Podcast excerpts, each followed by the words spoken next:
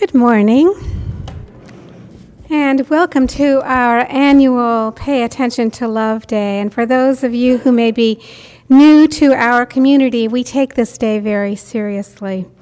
If truth be told, we would like to make this a national celebration, as important as the one devoted to President's Day next week. week. In fact, if we had our way, schools would be closed, and we would declare this day a day when we all stop, call a halt to life as usual. Think about the people with whom we're going through life. Look deeply into their eyes and say, with gratitude, I love you. Imagine it a whole day spent with those you love your partner, children, friends, loving them. We realize that our Pay Attention to Love Day hasn't caught on much in the national psyche. So far, there are no presidential proclamations, no marches, no days off yet. Considering the hectic pace with which many of us live our lives, all the ways we forget to notice or hold one another, the opportunities we miss as we carve out the minimum daily allowance of time with those we love by passing our lists and schedules back and forth like relay batons. All the words of love we mean to say, but don't. All the things we mean to do for our friends and partners, but, but which somehow don't make it onto our to do lists. All the ways we've let our mutual attraction, which at one sparkling time made us feel so alive, slip into mutual comfort, slip into mutual indifference and neglect. Because of all of this, we think we should dedicate one day with the hopes of someday making every day Valentine's Day. So this morning, we'll once again turn our attention to love. Love, such a big little word. When I was a child, the prospect of going to school on Valentine's Day was, in my mind, right up there with going to the dentist. We'd start the day in our classrooms by making these giant, glittery, gluey, doily decorated envelopes and then we'd each take a turn walking around the room, putting a Valentine into somebody else's va- envelope. It wasn't the egalitarian practice um, that schools use today, where children make Valentines for everybody in the class. No, no, no. Back in that in the stern 1950s, they must have thought this was character building, and so each of us just waited and squirmed in our seats, wondering, would I get any Valentines or not? Certainly one from the teacher, but who cared about that? now, these kids in this class meant everything. And the question was was I a one Valentine girl or a 20 Valentines girl? And as each girl, child passed, um, walked past mine or somebody else's desk without dropping a Valentine in the envelope, I had this inexplicably squishy, sweaty, sickly, sinking feeling inside. It was awful. And afterwards, just for fun, we all compared who got the most and who got the least Valentines. it was all so confusing back then. But then, in the third grade, my world changed. Danny Lopin sat in front of me. I still remember the way the back of his stringy little hair-cutted head met his starched blue Lutheran Bible, Bible school uniform shirt. I was head over heels in love. Valentine's Day came around again, that same deathly ritual with the envelopes and the Valentines, and then it happened. Without warning, the starched blue shirt was standing next to my desk stiff as a poster board. And out of his clenched hand, he dropped into mine the most beautiful thing I had ever seen a blue rhinestone necklace with hearts on it. I know. Thinking maybe he dropped it by mistake, I cautiously looked up, and there he was, nervously, shyly, and through an unimaginable number of teeth, whispered, Hmm, Happy Valentine's Day. Well, I had gone in a matter of seconds from being obviously unlovable to being the Queen of Hearts. Danny had, in one swift motion, redefined me. I was lovable. And oddly, that necklace is still with me.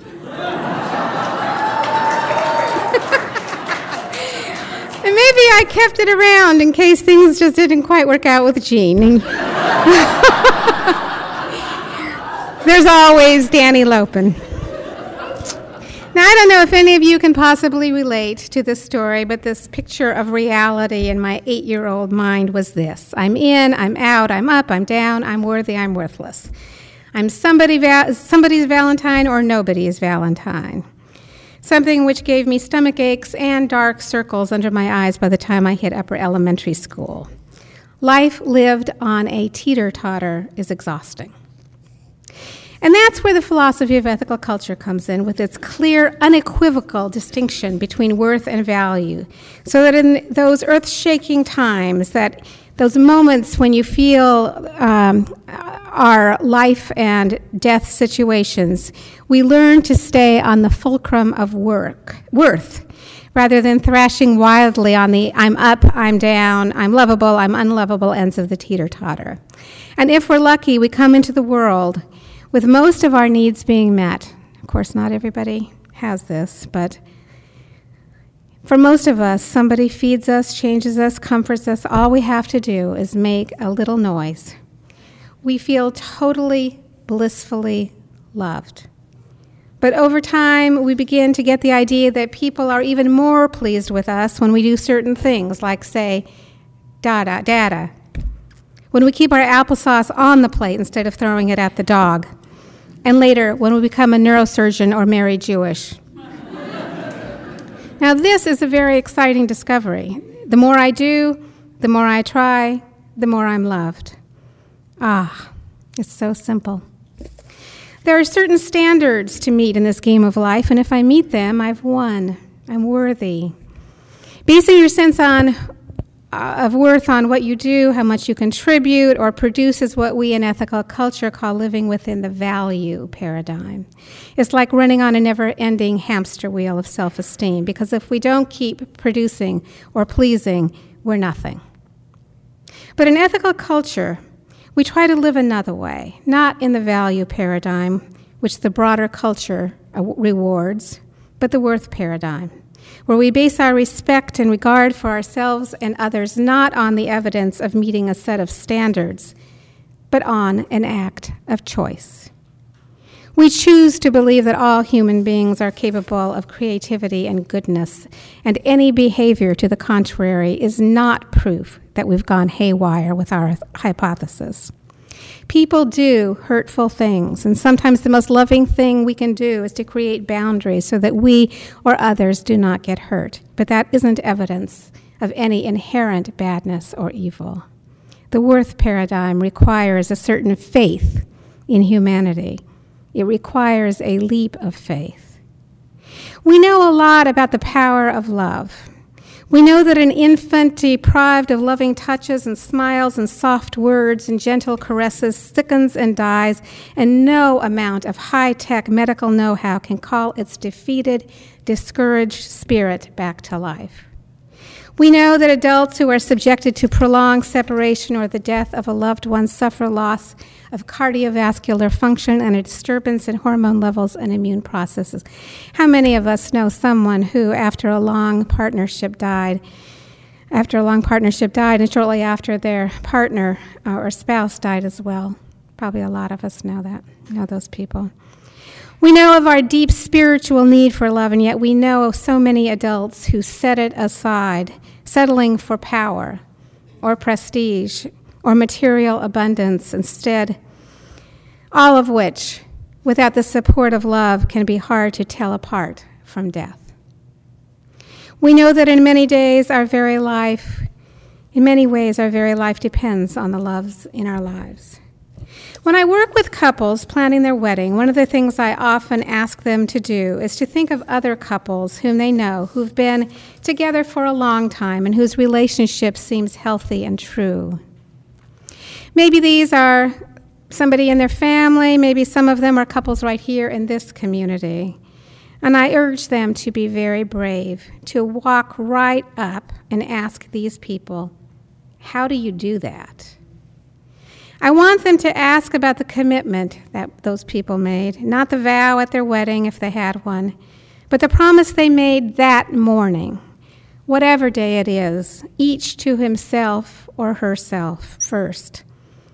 And then the promise, each to each, spoken or unspoken, the kind of vow that is not an event once and for all, but a continuous practice, a recurring choice to love one another. And I ask them also to think of couples whom they know whose love seems weary to them, mired in habit, partnerships that are not partnerships, where the fiery, beautiful essence of one person or both barely burns at all. What happened there? What didn't? At what point could it not be saved? And so, in preparation for this talk, I asked some of the couples here at West who have been together a while about their lives together. I asked them how they keep their love from sinking under the weight of routine, the weight of work, the weight of money problems or health problems. How do they keep their love alive? They are, as you will see, wise and generous and honest with their answers, and I appreciate them for letting me share their thoughts with you. Glenn Clark wrote about his marriage to Greg. Greg and I have learned the hard way over 20 years of ups and downs the importance of making time for meaningful communication with each other. We set aside Tuesday nights to sit down together and talk about our relationship and to listen deeply to one another. We s- received some wonderful advice from some of our elders when we finally got legally married a few years ago. Let go of past hurts. Be good to each other. Be kind to each other. Believe the best in the other's intentions. And be a little deaf sometimes. Lynn and Todd Wayman wrote about the importance of having dates.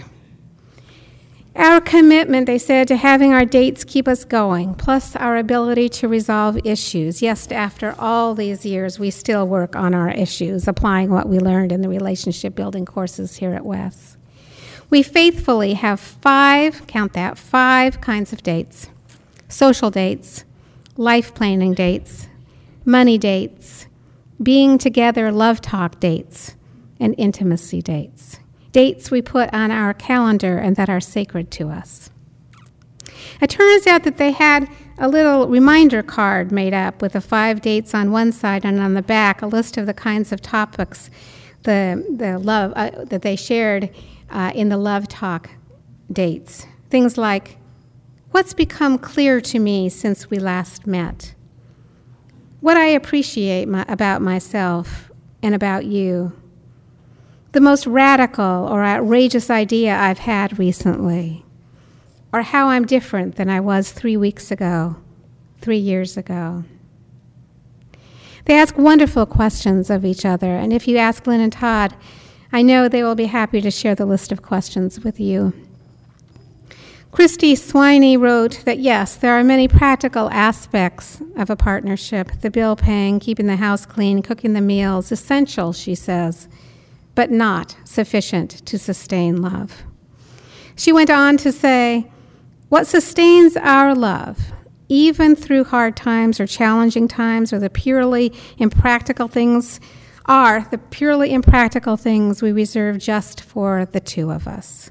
Playing Scrabble together, going on long walks, watching movies together the ritual we have of having homemade pizza every Friday, always having dinner together every night, and telling each other the stories where we recall easier times, times when we would talk about our future, politics, life, our dreams, and everything else, times when we moved overseas for graduate school and had only each other for support and companionship, no money, no family to help us, but we're having the absolute time of our lives.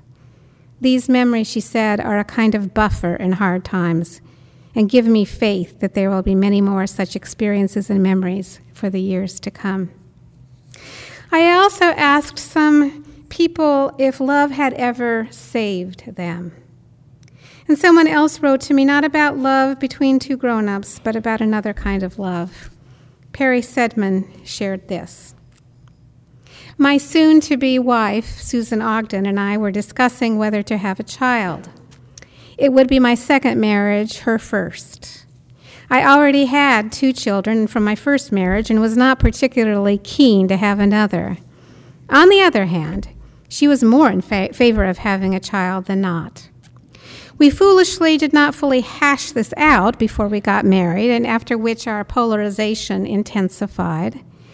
Psychologically, you see, I was saddled with my mother's belief, made quite clear to me while growing up, that kids were a bother, a pain in the neck, and essentially rotten human beings. One day, it dawned on me that I was not my mother and that I loved kids. I really loved kids. And that love of children led eventually to our adoption of my younger daughter, Sasha, who I love more than life itself and who has been my greatest teacher. Ellen Post wrote, Our marriage is the rock on which my life is rooted, and that's because Barry makes me feel like he is my rock. And I hope that I make him feel the same way, that whatever happens, we're there for each other. I found that love grows deeper when the other person doesn't just talk the talk, but walks the walk, really shows you that he's there for you through thick and thin. And her husband Barry wrote, Our humor and kidding certainly make our love feel alive. Ellen's laugh is like a sip of Prosecco. And knowing that it was my witticism that set it off, well, it goes to my head in some way. As often as not, mind you, the jokes are the ones we've been laughing over together for decades. We've shared so much for so long, accumulating all these running gags and private references. Every time they come up, I think we're reminded of how central each of us is to the other's life and realizing that neither one of us has any interest in hurting the other, winning any arguments, scoring any points. Well, maybe for a minute or two, but who's counting? That's because we see that hurting our partner would be hurting ourselves. Instead, building each other up and acting with generosity are what create a more genuine sense of well being while making our relationship that much more resilient. K.O. Gamber and Sarah Morgan came up with 12 reasons why they've been able to maintain their relationship for as long as they have and as happily as they have, and I'll mention just a few. One, we accepted there were certain things we never were going to change about the other person. For example, K.O. was never going to drive, and Sarah was never really going to cook. Two, we always have liked one another's friends, although sometimes we don't like a friend's spouse, and we usually both find that spouse hateful. Three, we play cards and board games together all the time. And four, quite simply, we know we are in it together for the long haul. And just when you think you will have to kill the other person, she does something amazing, loving, or hilariously exasperating. Coming from a place of love doesn't mean we don't get exasperated or angry. It means, in fact, caring about the other person to raise issues when we see this person isn't behaving in a loving way and when they are not loving themselves. And when I'm not when I'm talking about loving ourselves, I'm not talking about being a self-deluded, uncritical, self-applauding psycho cheerleader who whispers sweet nothings into one's own ear. Nor is it about performing for the other, faking for the other, turning yourself inside out to please the other. All of that comes from living from the value paradigm. I'm talking about refusing to narrowly define ourselves by our sometimes imperfect behavior. It's about learning to say what's true from the standpoint that we are talking to the divine in the other. We say, I love you, and I'd like us to find a way to spend more time together. I don't like feeling that I'm competing with your iPod all the time. We say our relationship means a lot to me. You mean a lot to me, and I don't want to speak you to speak to me in that tone of voice. And when you act that way, no matter how good your point, points are, I cannot let it in. I feel bullied. That's not who you are. Stop it.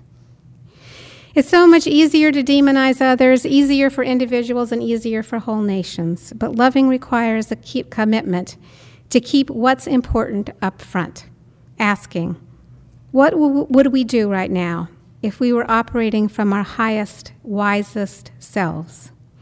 How would we work this out if we were working together as a team? It's being willing to treat our loved one as we wish to be treated right now, even when we're struggling it's hard, but it's not impossible. The challenge is always to look inward and explore our reactions, hurts, anger, and the impulse to throw someone out of our heart. Just as we can't demonize, neither can we sustain relationships with fantasy fairy tale phantoms. We're not worthy because of any wins or blue rhinestone necklaces when our life is going smoothly I know that before I met Jean, I had spent a great deal of time imagining my future perfect partner, my future perfect children, my future perfect life, clearly living from a value paradigm. I dated a number of them, of men, all of them by some alarming convergence of physics gone very wrong, sharing one characteristic they wouldn't make a commitment. Jean, on the other hand, loved me, wanted to spend his life with me. He was real. It was a little unnerving. And when he proposed that we move in together, you can imagine the astonishment with which I greeted that little development. Right out the window went the, con- went the control I'd convinced myself I had, which you indeed do have when you're engaged in relationships with phantoms. But this was the real thing. I could no longer script things. He didn't always say his part of the script just as I had planned it. He was his own person who understood that love happens when we let go of our unrealistic expectations and love the other as a flawed and amazing. I plunged ahead.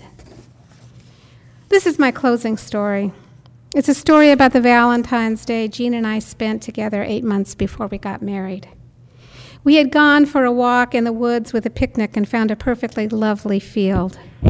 Still in the gooey romantic phase, we drank some wine, talked the dreamy kiss filled talk that characterizes that stage.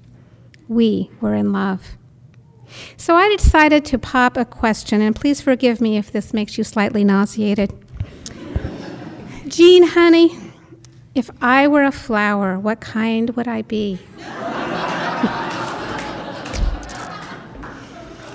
Now, mind you, I had already rescripted, I had already scripted his response in my head. He was going to say something like, You're so lovely. It would have to be a bouquet of many colors. Or maybe a luscious pink rose, you know, something along those lines. And he thought for a minute. Seemed like a very long minute.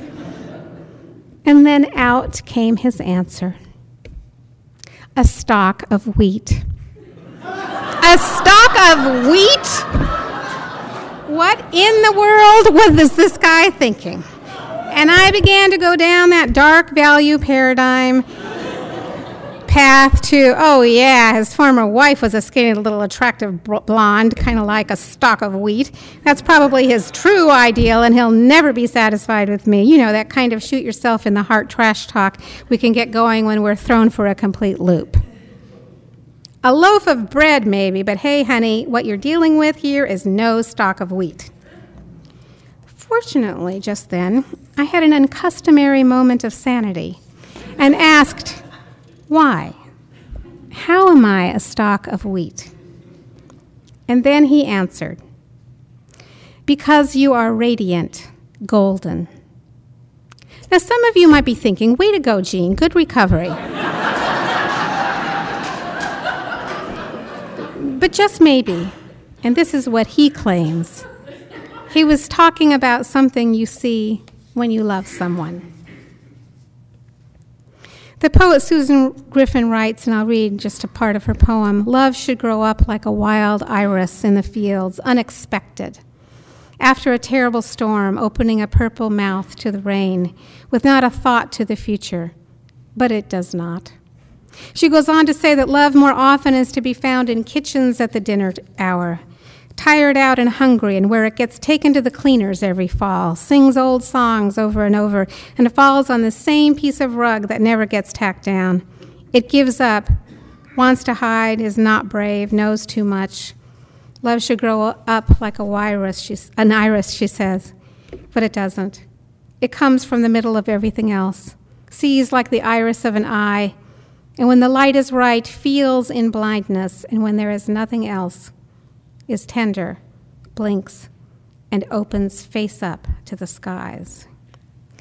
This is the kind of love that lasts, the love that grows up in the midst of life, in the day to day activities, the love that helps us stay on that fulcrum of worth, the love that sustains us rather than just exciting us, and is the kind of love found in a community such as ours. The love found in turning to the person next to you, in sharing grief when we mourn, joy when we celebrate the love that several of you wrote about to me that you have found with members in your deepening circles, that kind of love, day by day, week by week, on into the years. Stephen Levine said, People say life is short, but that isn't true at all. Life is so long that we don't have a moment to waste without forgiving and loving. Life is so long that without love, very few people are alive enough to die on their deathbeds. Most people have died years and years before. We've denied so many parts of our heart, it's phenomenal how much we have died. Death isn't the problem. The problem is how dead we lived, how little the priority of the heart has motivated us, how much day to day we have tripped and fallen headlong into another unconscious moment seeing someone else as the object of the mind instead of the subject of the heart. As far as I know, we have just one life to live. The purpose of our journey is not to win, to be perfect, but to love. And love is always, always available if we're clear about the difference between worth and value. I just read that if you live to be 70 years old, you will have spent 25,565 days on earth. At the end of your life, what will you regret not having made time for? Did you let your wild, beautiful heart take a risk to love someone, to love yourself? We live our lives in minutes, not in years. Pay attention to those minutes. It's easy for them to slip away. Pay attention to love. Happy Valentine's Day.